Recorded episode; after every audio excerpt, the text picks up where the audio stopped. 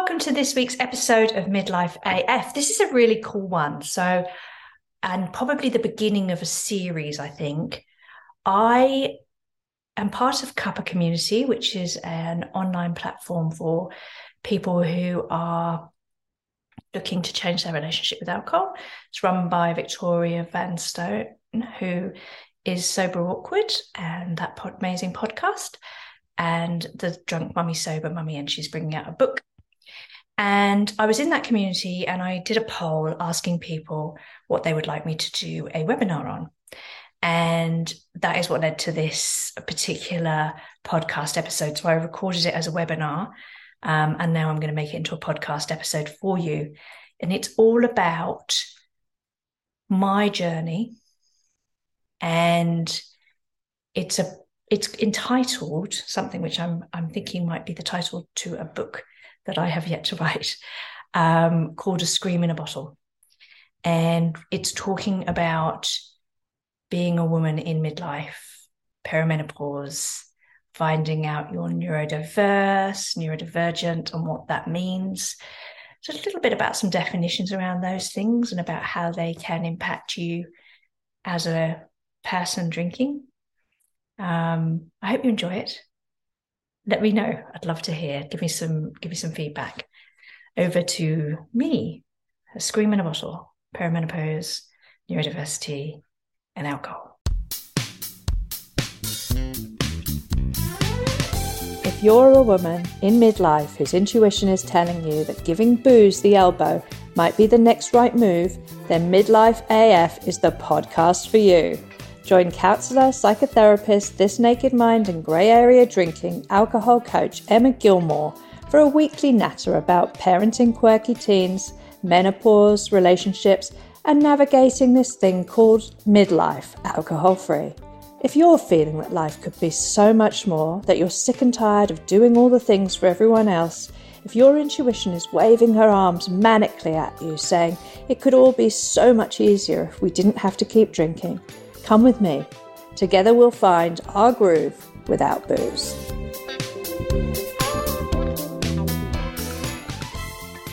So glad you're able to join me. Um, I called this a scream in a bottle because, which sounds like a bit of a overdramatic name, but um, I've been doing a lot of writing about this recently.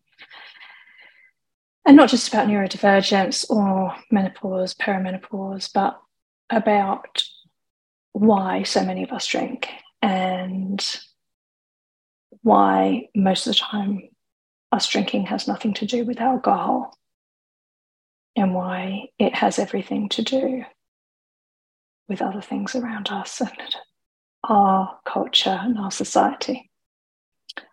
But I wanted to talk about neurodivergence and perimenopause because um, that has been my journey particularly understanding it post giving up or stopping drinking. Don't like to use the word giving up because it implies that I've given up something good. And I come from a place where I absolutely 100% believe that it was one of the best choices and one of the best things I've ever done. Excuse my dodgy voice. In true ADHD uh, fashion, I have been in my pajamas putting this presentation together for God knows how long today. Nobody's really been fed properly. and as you can see, I've got no makeup on, so please forgive any um, any errors in in the content or in the presentation. And I also just want to say that I am coming to this from my own personal experience, and I do not and would never want to speak about other people's experiences. So this is literally my experience. And I hope that I can share it with you in, order to, in order to help other people who experience the same.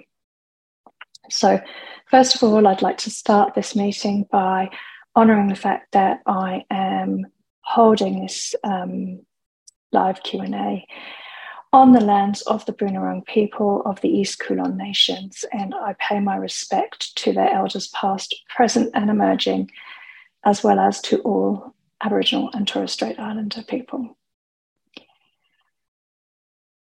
I also just want to take a minute for us to ground and just find ourselves here tonight together. So take a second, just take a breath in.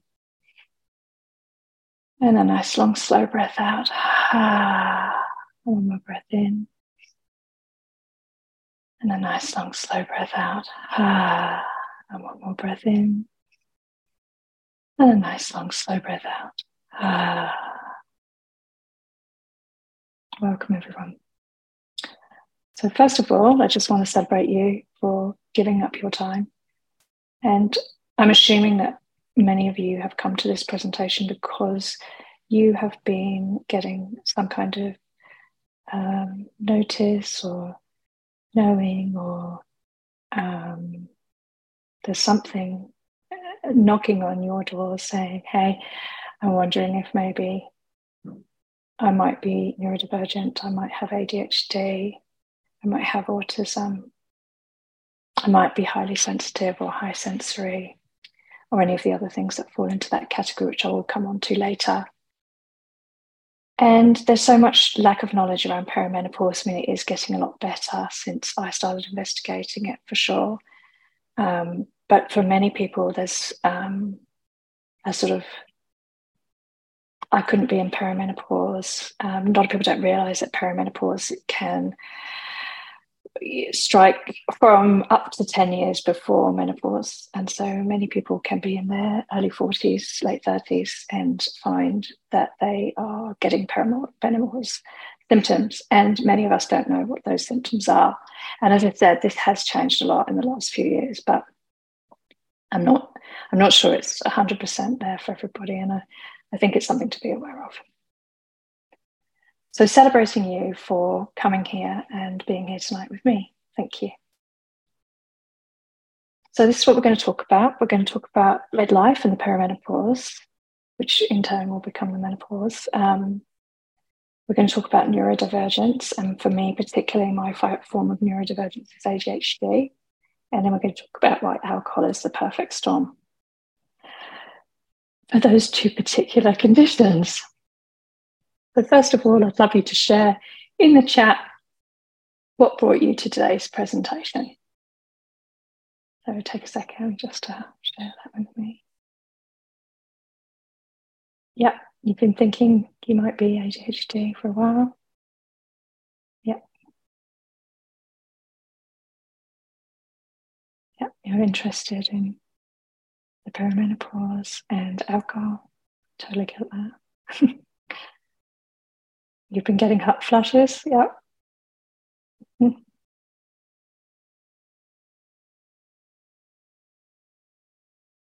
You're wondering why your tolerance for alcohol is much less than it used to be. Yeah, it's very common. So thank you.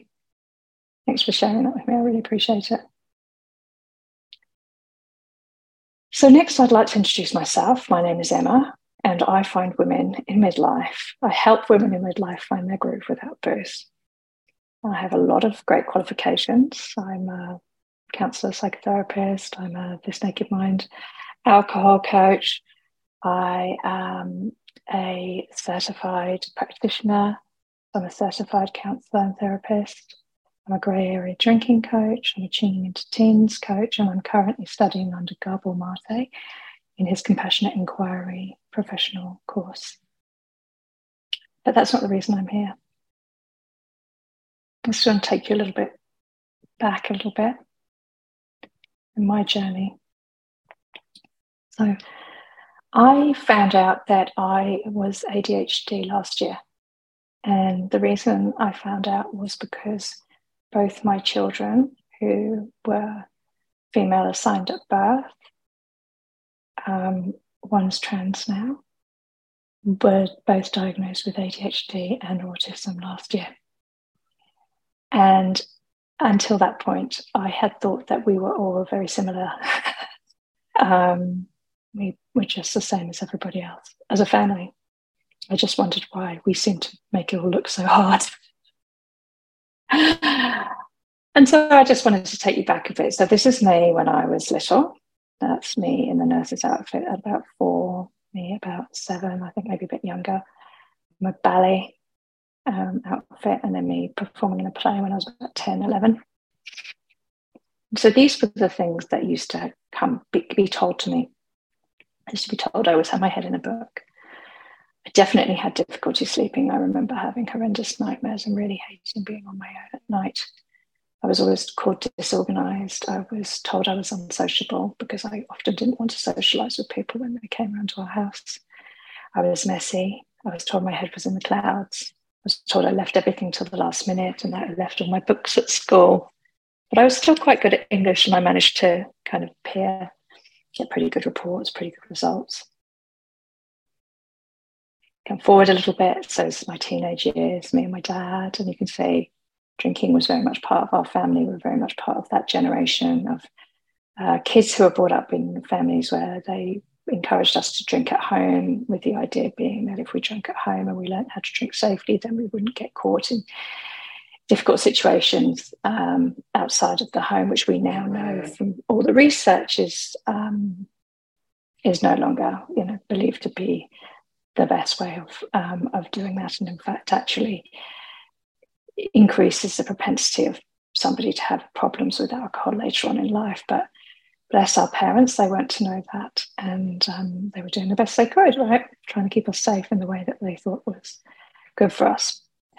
Um, so for me, I started, I had a best friend, and, and this often happens with women, I think, who are neurodivergent um, and women in general. But um, I had a best friend, and we were quite young when we started high school, young in our way. And anyway, she decided that she didn't want to be my friend anymore.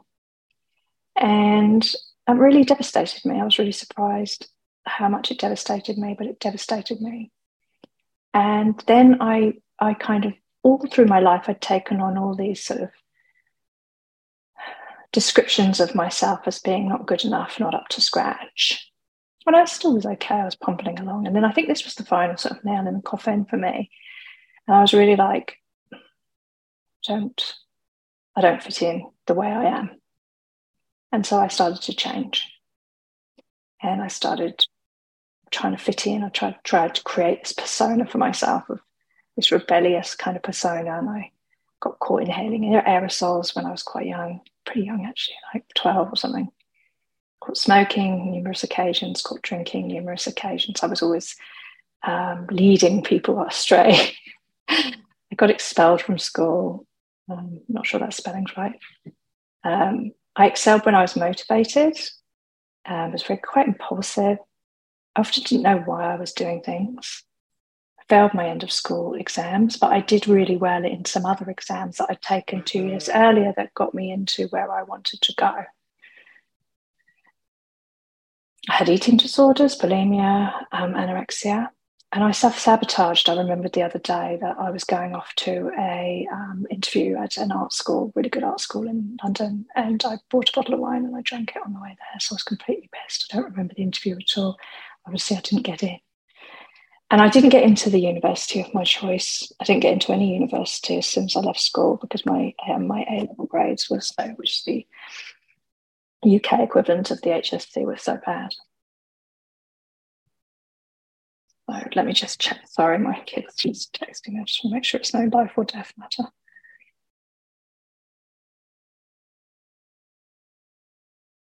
Okay, no. And then things sort of my my parents in the kindest way sort of went, okay, well, she's obviously not going to become this whatever we thought she might be.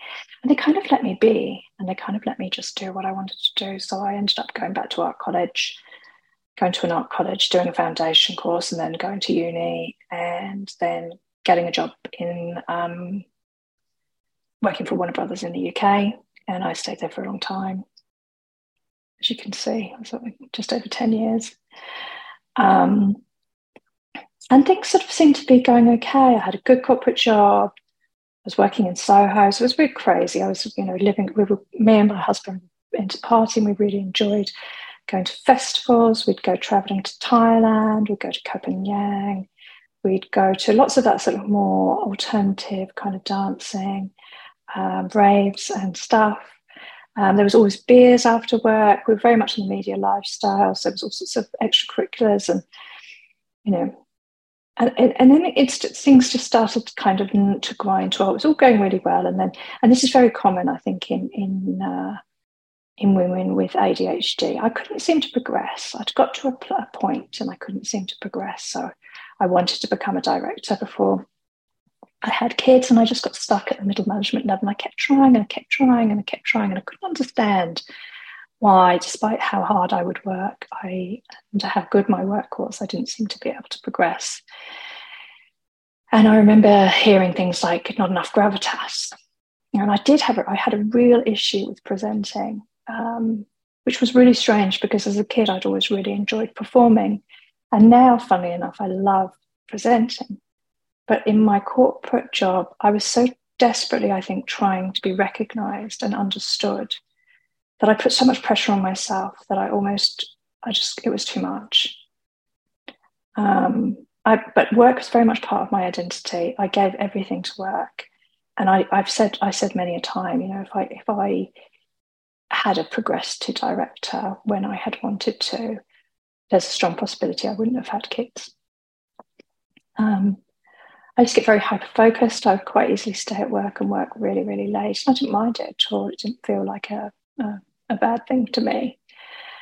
Um, but I did have to work out hours to keep up. Um, and things looked great on the surface, and you can see in these pictures. Um, I was having a good time, I was physically fit and well, um, probably in the best shape I ever, ever was. I was running every day. Um, I moved to Australia. I lost my dad when we moved over. Um, things look great on the surface, but underneath, things were pretty tough. I was I was running on empty. I was feeling like I was trying to do so much. Like so many of mums, I'd woken up, you know, I'd get up really early in the morning, I'd go running, I'd get try and get my two children, which I didn't realize were autistic and ADHD, out of the house and off to before school work, uh, before school club. Then I'd um,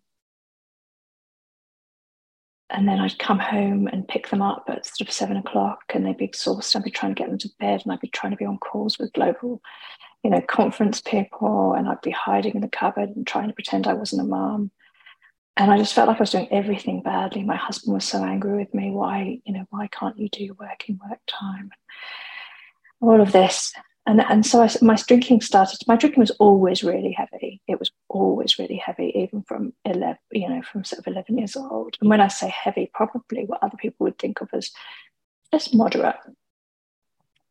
But we know now how, how um, harmful alcohol can be. And I was waking up at 3 a.m., beating myself up and just really frustrated in that merry-go-round, like so many of us are, of wishing I was drinking less and being really mean to myself because I was drinking more. Um, now, today I am happily alcohol free. I've been happily alcohol free for over three years. I'm learning to be at peace with myself. I do sleep really, really well. Now I know I'm lucky in that way.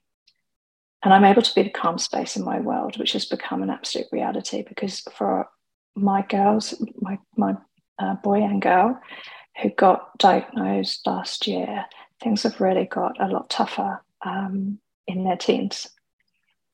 Or maybe I'm just a bit more aware of it. Um, so, from a timeline perspective, I had what I call my spiritual awakening or my my midlife crisis, my breakdown, back in um, 2018 when I had a bullying situation at work, and I was unable to cope with it. I'd had, I'd really been struggling with my life. I didn't realize it at the time, but I just think the, I was stretched so thin.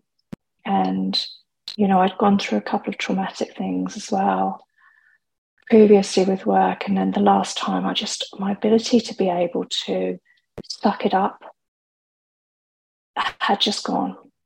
I was so brittle, I broke and I couldn't let, I could no longer let somebody walk all over me. And so I walked away.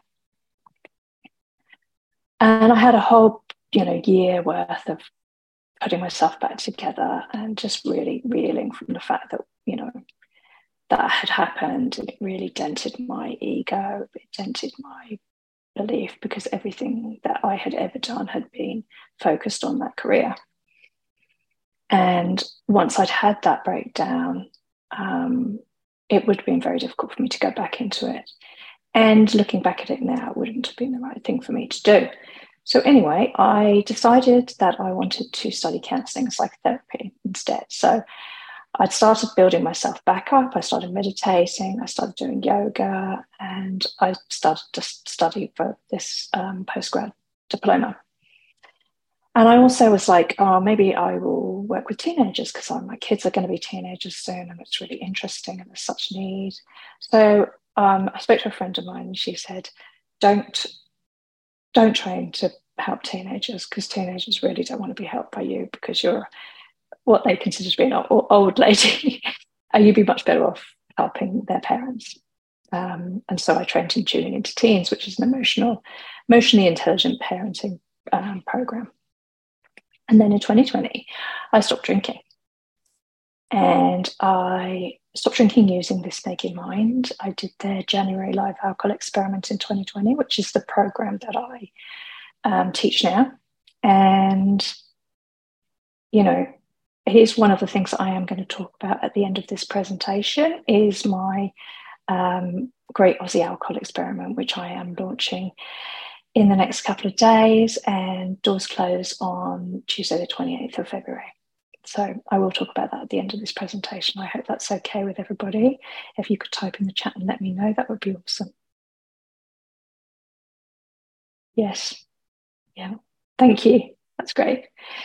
Um, then I started my business, Hope Rising Coaching, and in 2021 I started training under Jolene Park in her grey area drinking recovery program. And that brings us fully back up to date. So in 2023, I have just um, started training with Dr. Gabor Mate in his compassionate inquiry professional training, and that's where I am now.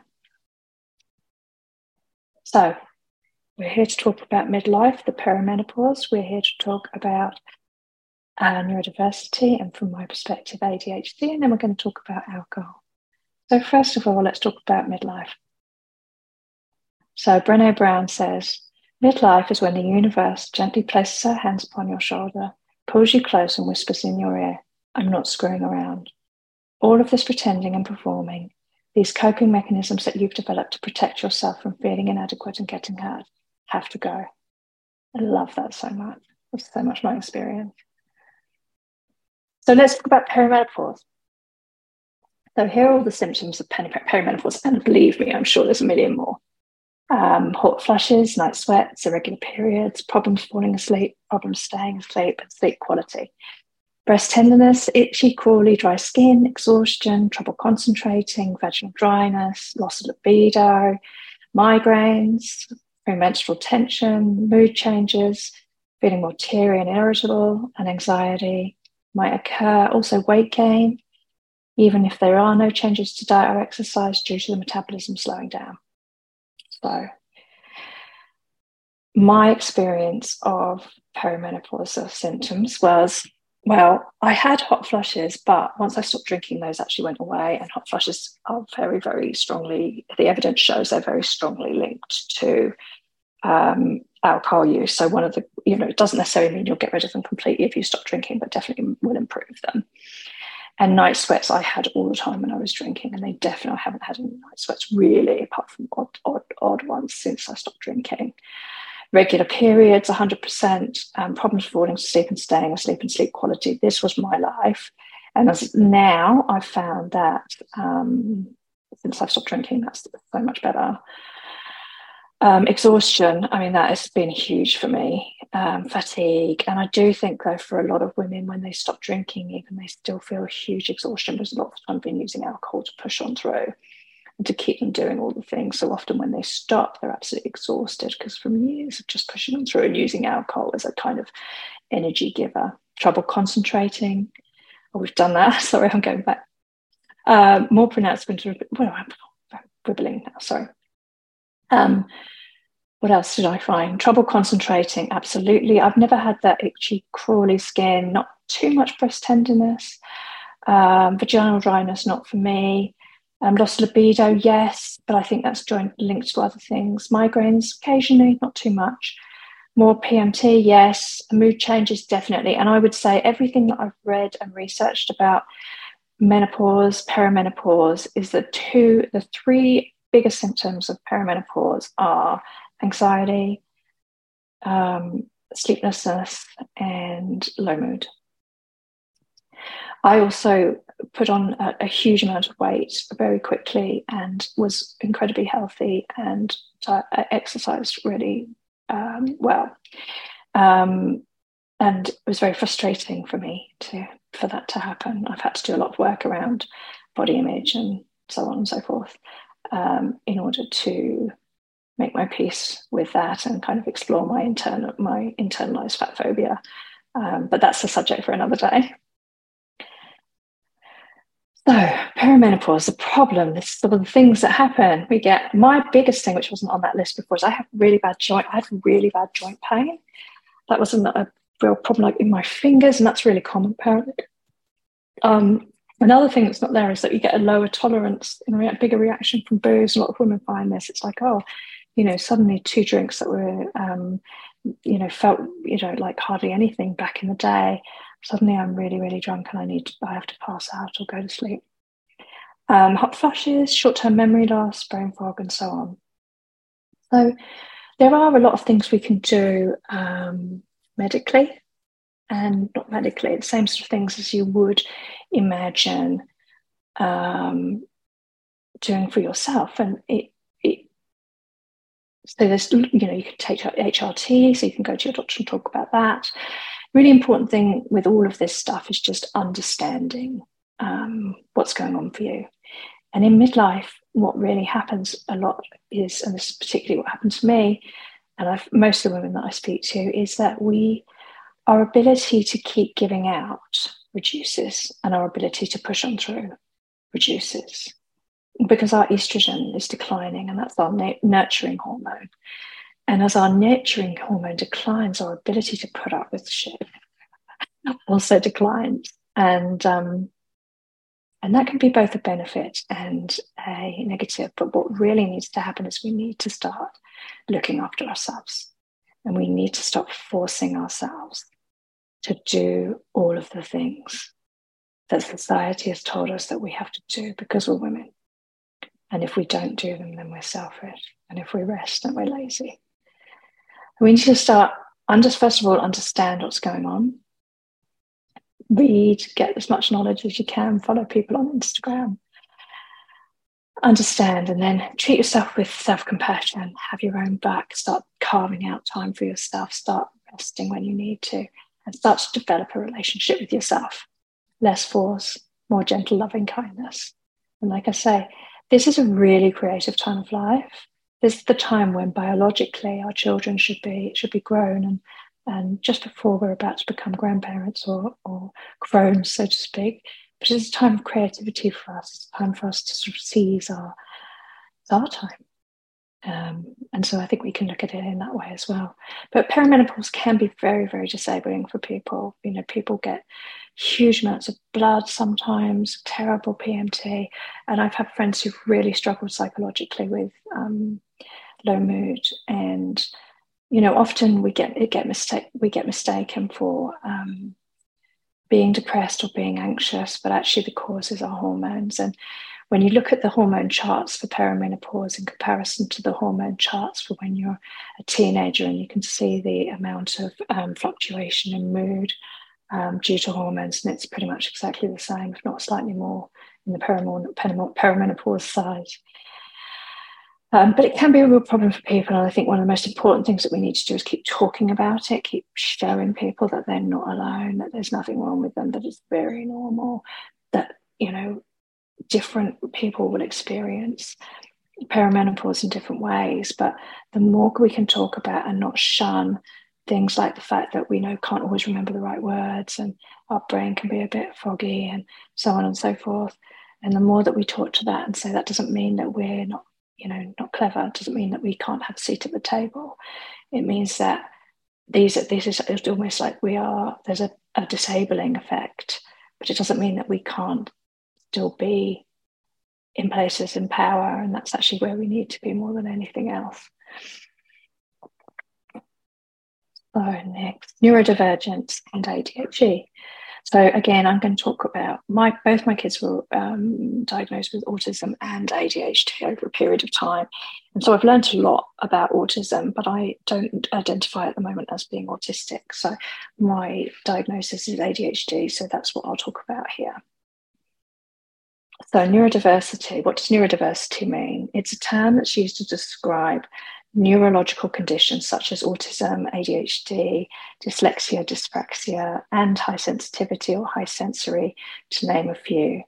It was coined by an Australian sociologist called Judy Singer, and this was to challenge the idea that different wiring needed fixing. So it was very much treated in a sort of pathological, uh, medical, uh, behavioral uh, way historically. It would be like, okay, so you've got um, autism, these are the things that we need to do to make you like a neurotypical person, a different, you know, brain that's different to yours. So it's like instead of saying there's a disability here because of the way our world is structured and we need to change our world in order to accommodate the different types of brains and the way that we work, it was very much along the lines of we need to fix these neurodiverse people and make them the same and we need to um, kind of reform their behavior to behavior that fits the mold of what we believe to be uh, the correct type of behavior. And so that's changed now. So a lot of us who identify as neurodivergent are very much along the um, neurodiversity affirming um, perspective, which means that we um, honor and celebrate the difference and think that that difference could bring so much to society as a whole because neurodivergent people are often the sensitive people, the creative people, the empathetic people, and um, and so much more. So, what are the commonly accepted ADHD symptoms? So, so many women and girls are late diagnosed ADHD. And the reason for that is the way that the system is set up is it's set up to um, it's basically set up to identify ADHD in young boys, same with autism. And for years, um, ADHD was thought to be a um, a boy, a young boy uh, condition. And so the things that were expected in somebody being ADHD were hyperactivity, impulsivity, self focused behavior. So that means behavior where it's difficult for people to kind of look outside of themselves. Um, which is, you know, it's very interesting because that also is something that comes up with people who stop drinking. Um, I find a lot of clients um, and myself included, we find we we um, you, you come out of drinking, especially if you've been drinking for a long time, and you can find that you take everything very personally and everything sort of about you. And part of we talk about emotional sobriety, and part of that being that sort of beginning to look at things from a different perspective and not be so necessarily be so um, um, self-focused. That makes sense. Uh, emotional turmoil. This is a really diff- interesting one. It used to be called meltdowns, or no, there was tantrums. That's right. And I remember my youngest was able to have some extraordinary tantrums. But what it actually means is emotional dysregulation. So it means an inability to be able to manage big emotions, emotional, big, you know, emotional, having a big emotional response to things, which is a lot of reason why people why people drink. So that's one of the reasons I want to talk about this stuff because there is so much in clients that I work with. There is so much correlation between um, some of the neurodiverse symptoms and some of the reasons why we drink. And you'll see as well there is a huge amount of research about neurodiversity and um, alcohol and other drug um, co-occurrence. So, struggles with paying attention, loses things, and a lack of follow through on tasks or instructions. That was very much. Um, I know with my um, eldest, he, was he would often have like he'd done all his homework, but he'd forget to submit it, and I was similar to that. Um, so the next is ADHD symptoms in women and how they can differ. So it's often more inattentive um, we see hyper focusing, like I've been doing all day today, which is if you're interested in something, you can really sort of focus on it. And why um, so many women are late diagnosis is often because we've been able to mask. Our symptoms are different, they show up differently than they do in um, men, excuse me. Um, but we've been able to mask and i think to my children my children were able to mask for a long time until they got into high school. And that's often the case with with girls is that they found all, all female assigned at birth that they found that actually that, that was becoming a problem for them. That they could no longer uh, keep up the pretense of being this these people that everyone expected them to be it was debilitating. And so they became exhausted. And actually, one of my child ended up um, suffering from extreme burnout and ended up having to go to bed for a few years. Um, and we've been slowly building her back up since then. But constant motion, so that can be like just, you know, fiddling, fiddling with things. Um, me, you know, waggling your feet. Waggling for me, I'm constantly chewing my fingers, you know, stimming, like often called. Um, difficulty making friends often are very different. We're going to get accused of being too much or being too little or um, being anxious, being um, rejection dysphoric, which I'll talk about again. Um, can be can mean we're not always, you know, everyone on everyone's top list of people. And again, we internalize that and make it mean a load of stuff about ourselves. We're messy, um, often messy often have low self esteem. And again, uh, most of the people that I know that um, that uh, drink often have low self esteem, and often even without realizing they do. Often you can be like, I'm actually got really high self esteem, but um, it doesn't kind of play out like that. Um, mental health issues. So a lot of women um, struggle from with anxiety, struggle with depression. Um, daydreaming, chattiness. Um, I always remember as well, you know, sort of inappropriate um, responses to things. Like my my eldest um, used to always smile when she was being told off, and it looked like she didn't care, and she was, but actually, she was just really that was her body's reaction to that. Poor decision making skills. I mean, I find I make decisions very well actually, but that's mainly because I am quite impulsive and I'm quite happy to sort of trust my gut um, time management issues. I have huge time management issues, hence this presentation, which I thought would only take me a very short amount of time. I kept getting confused about yesterday and today and tomorrow. Um, and I've always managed to put it together in the end, but at what cost? Um, and I found that re- when I was studying um, 20, was it 20,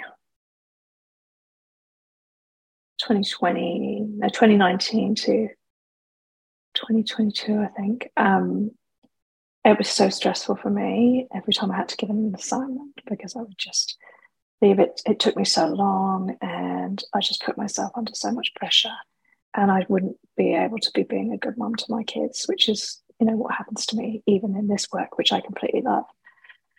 Um, rejection dysphoria that's taking um, rejection taking any kind of criticism or anything like that very very personally to the point where you feel it in your body and you kind of have to go into kind of shut down.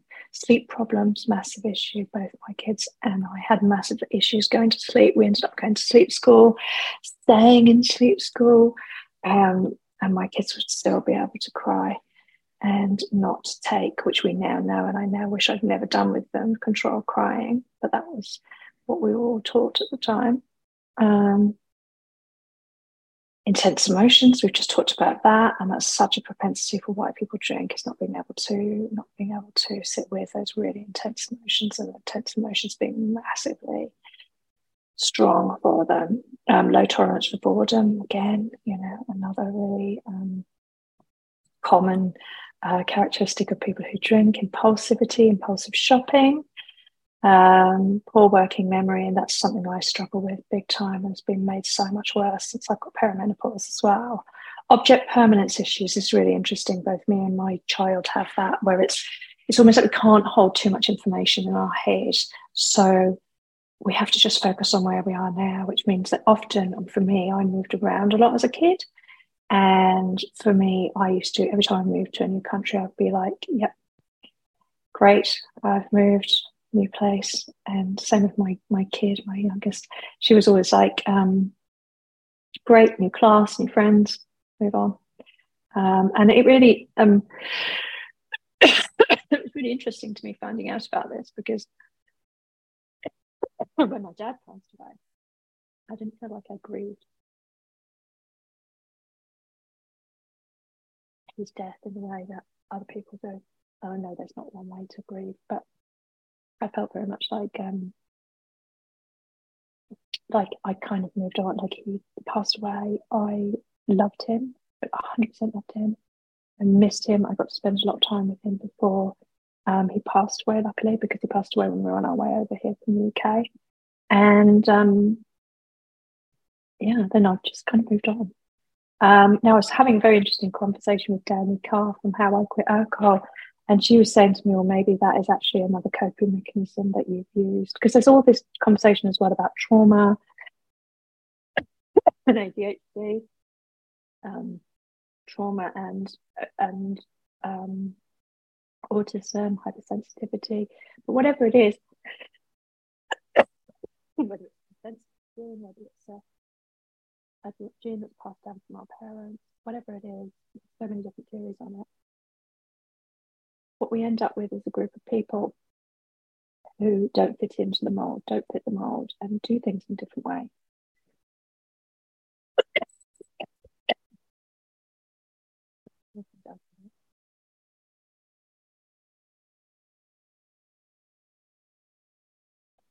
A burst of motivational interest is similar to hyperfocus for me.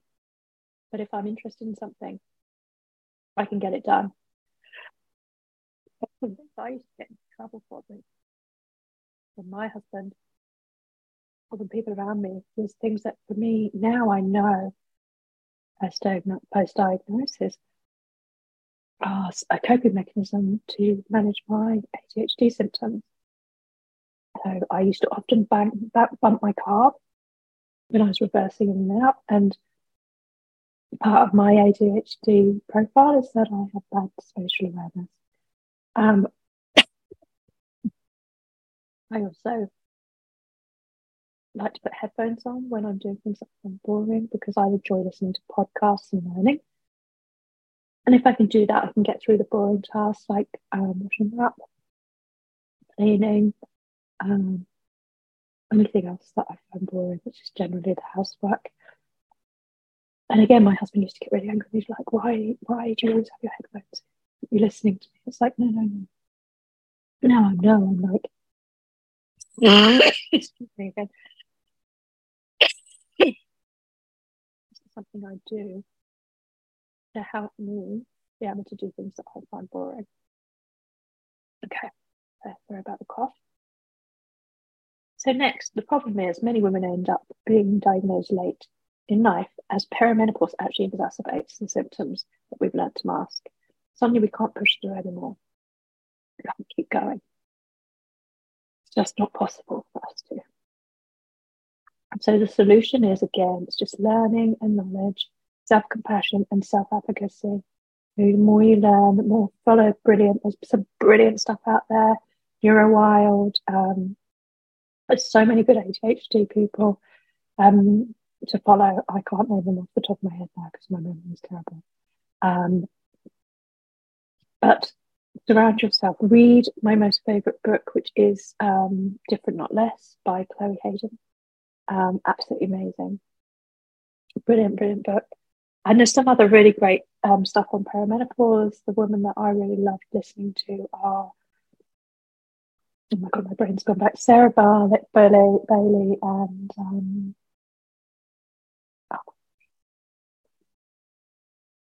sorry, I'll have to look this up because I can't leave you hanging like that. Um, Wendy McCallum.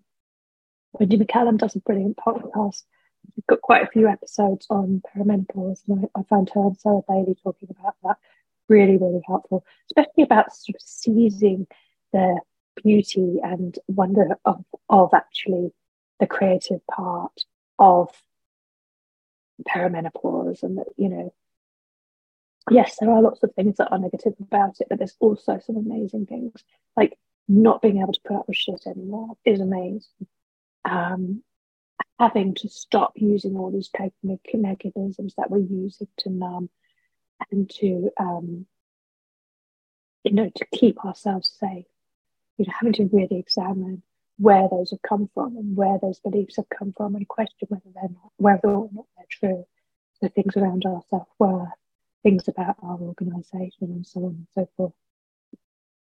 So again in with adhd and with any kind of neurodiversity and also with perimenopause self-advocacy is so important. Nobody's going to come and say here's the solution to your problem.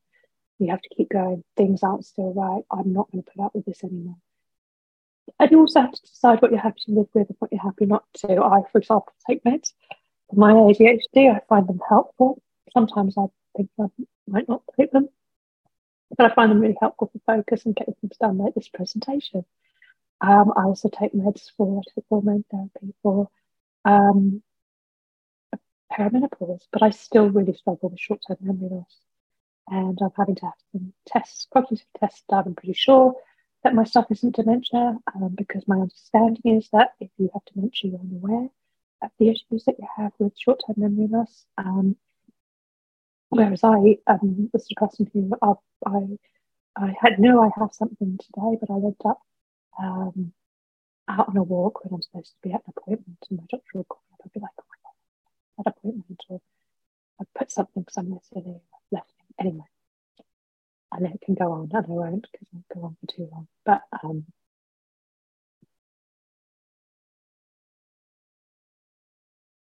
um, alcohol, why alcohol is the perfect storm. So that's me with grumpy face. Alcohol makes perimenopause and ADHD symptoms worse. No doubt about it. So what can you do? Reduce stop drinking, get curious, get ready for this wonderful adventure of self discovery. I mean, stopping drinking and taking a break from drinking, reducing your drinking, gives you an opportunity to understand why you were drinking in the first place and start becoming really intentional, learning how to manage your emotions, learning how to manage your symptoms, doing things for your nervous system. It's huge. I mean, the whole thing for me, the three things together, um, finding out my neurodiversity, becoming perimenopausal, and stopping drinking have been the beginning of this amazing journey.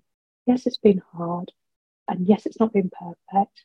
And in fact, we're probably going to go to Bacchus for tea tonight because I can't think of anything else to do, I'm so tired. I'm also launching my program, which I'll come on to talk about in a minute. But alcohol makes perimenopause and ADHD symptoms worse because alcohol increases our anxiety and in, in, in increases our low mood. It also disrupts our sleep.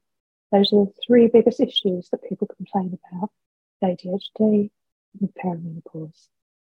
And so if you take alcohol out of the equation, you will find that those, at least those symptoms aren't being made any worse.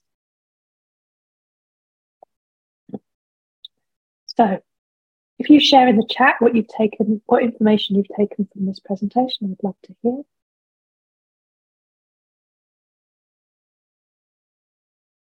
I really enjoyed understanding about the um, impermanence.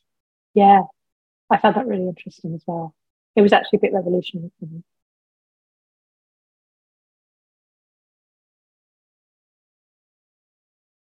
Oh, you didn't realise that uh, perimenopause started so early. I know, right? It's such a surprise, isn't really is. It really is.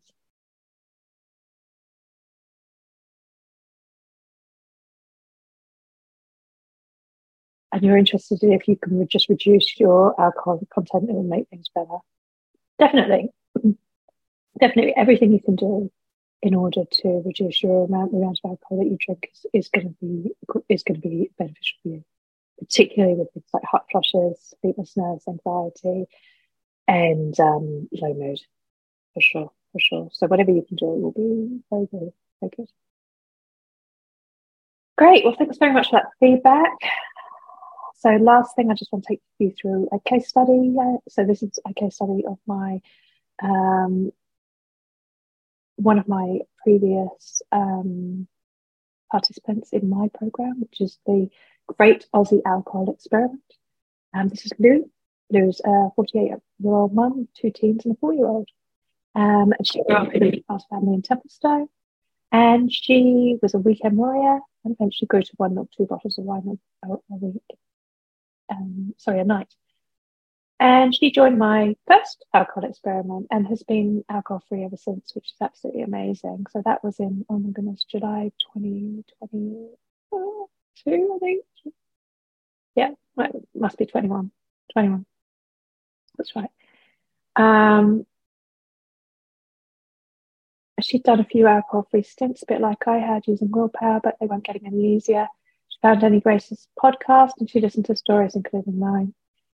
And she listened to people who had found freedom using booze, which I have a lot of those on my podcast as well. They can be really, really helpful. Um, having woken up with one too many hazy flashbacks with a drunken night before, she decided to invest herself for her family and her loved ones. And she stopped drinking in July. There we go, I've got the date, 2021. And she hasn't looked back, which is amazing, isn't it? Right? So she's nearly two years alcohol free. Um, so before she had high anxiety, low self-esteem, self-doubt, self-hatred, physically and mentally drained and exhausted. She had poor relationships with her partner, kids, and family. And she repeated crap decision followed by crap decision, life experiences, crap life experiences. She was feeling trapped within a less than ordinary life. She was reliant on others to determine her happiness. And afterwards, she felt like she was never anxious unless she was 100% warranted found real happiness and love within herself. She lost weight, increased her fitness, both mentally and physically, and she has much better relationships with her partner and kids and family. She sees a bright future with excitement, enthusiasm, and confidence guiding her life back to where she wants to be. And then I've got a few other lovely uh, quotes here. This one's from me too. I'm so grateful for everyone this experience and everything it taught me. I feel regenerated in hope and knowing that I've turned my life for the better no longer desire alcohol, and I definitely recommend Emma a live experiment for anyone wanting to take a break from booze. Thanks again, Emma. And we've got this lovely one from Tony. Emma's like a ray of sunshine. The alcohol experiment meets people wherever they are on their journey. Through her words and actions, Emma taught me that it's okay to be unapologetically imperfect. She gave me hope and reminded me of the importance of self love. Very important on this journey. Two things alcohol takes away Doing the experiment gave me the knowledge and skills to trust myself again. Thanks for always making me smile, mainly because you're laughing at yourself. Keep shining, Emma, because it's infectious. I you that's lovely. The last one. I absolutely loved the experiment. Great way to journey through the emotions associated with drinking and the beliefs we created.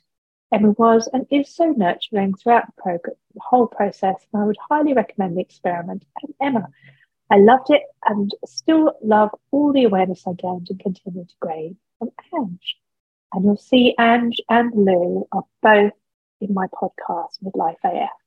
So here's just a little bit of information about my program. What you get, you get daily coaching videos and emails to keep you accountable, journaling prompts. Yes, you have homework and access to my free Facebook community. We have daily live coaching sessions with me, which is actually in Zoom small group coaching sessions, and live demonstrations of the most common limiting beliefs that hold around alcohol and how to transform them for yourselves.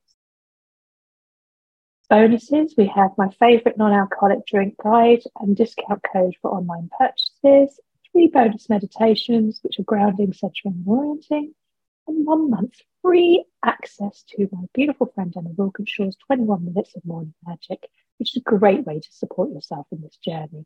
She does seven minutes of movement yoga, seven minutes of meditation, and seven minutes of um, my brain's gone blank. Journaling. there we go. Um, there you go. That's uh, perimenopause low ADHD in action. Um, but she's offering anyone who joins my program a free month worth of, of, of her program. So That's another lovely thing. Um, it's $450. And if you sign up today, you get a three 30 minute one to one coaching with me where we can work on your individual um, needs. And the reason I want to talk about this today is because the women that I work with are generally women in midlife. They are generally women who are perimenopausal, and an awful lot of them either have children who are neurodiverse or think there's a possibility that they could be neurodiverse too. And one of the things I just want to come on to is whether you get diagnosed or whether you don't, it doesn't matter. It's up to you. You choose that. I found it very affirming, so do my kids. Other people don't. Entirely up to you. But I think with all of these things, like with drinking, the more we can understand what's going on for us, the more we can give a name to, the more we can be compassionate to ourselves through all this, the better. Thanks so much for your time. If you've got any questions, just reach out to me at my email address, emma at hoperisingcoaching.com. Thanks.